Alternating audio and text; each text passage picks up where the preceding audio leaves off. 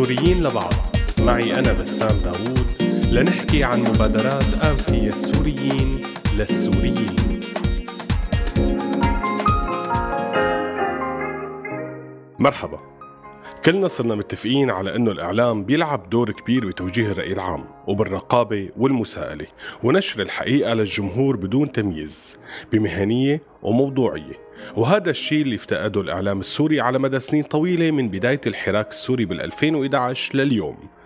وتأسست عدة مؤسسات إعلامية ما كان عددها قليل. ومن هون تولدت الحاجة لضبط العمل الإعلامي المتطور بشكل مستمر ومتسارع بسوريا. وبسبب عدم وجود قوانين بتجمع وبتنظم عمل هي المؤسسات صار فعلا في حاجة ملحة لوجود ميثاق شرف إعلامي بيلزم الموقعين عليه أخلاقياً. من هون انولد ميثاق شرف للإعلاميين السوريين يلي وقعت عليه مجموعة من المؤسسات الإعلامية السورية المستقلة بعد جولات من النقاش بين مختلف التوجهات والمكونات لتكريس مجموعة من المبادئ لخلق حالة من التوازن والاستقرار بتصب بالتأكيد بمصلحة المجتمع السوري ونموه وارتقائه.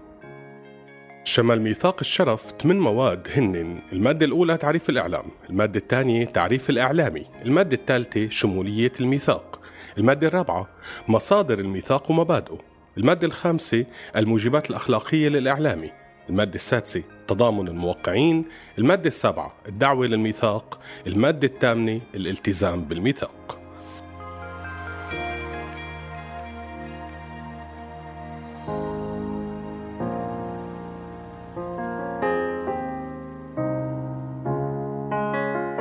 هيئة ميثاق شرف بالتعاون مع المؤسسات الإعلامية الموقعة على الميثاق نفذت وعم تنفذ عدة ندوات وورشات تدريبية داخل وخارج سوريا لتطوير الإعلام السوري وتحسين وضعه.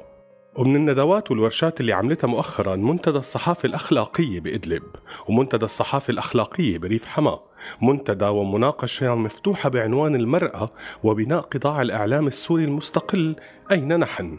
بمدينة إسطنبول. وورشة بعنوان أخلاقيات العمل الصحفي واستراتيجيات الإلقاء والتقديم بريف حما الشمالي. وغيرها من الندوات والورشات والفعاليات اللي عم تسعى هيئة الميثاق من خلالها للارتقاء بالعمل الصحفي بسوريا. إذا بهمكم تتعرفوا على المؤسسات الإعلامية الموقعة على الميثاق والملتزمة بمبادئه أو تطلعوا على نص الميثاق الكامل.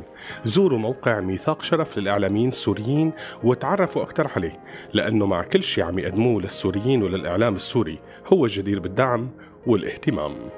سلام. سوريين لبعض.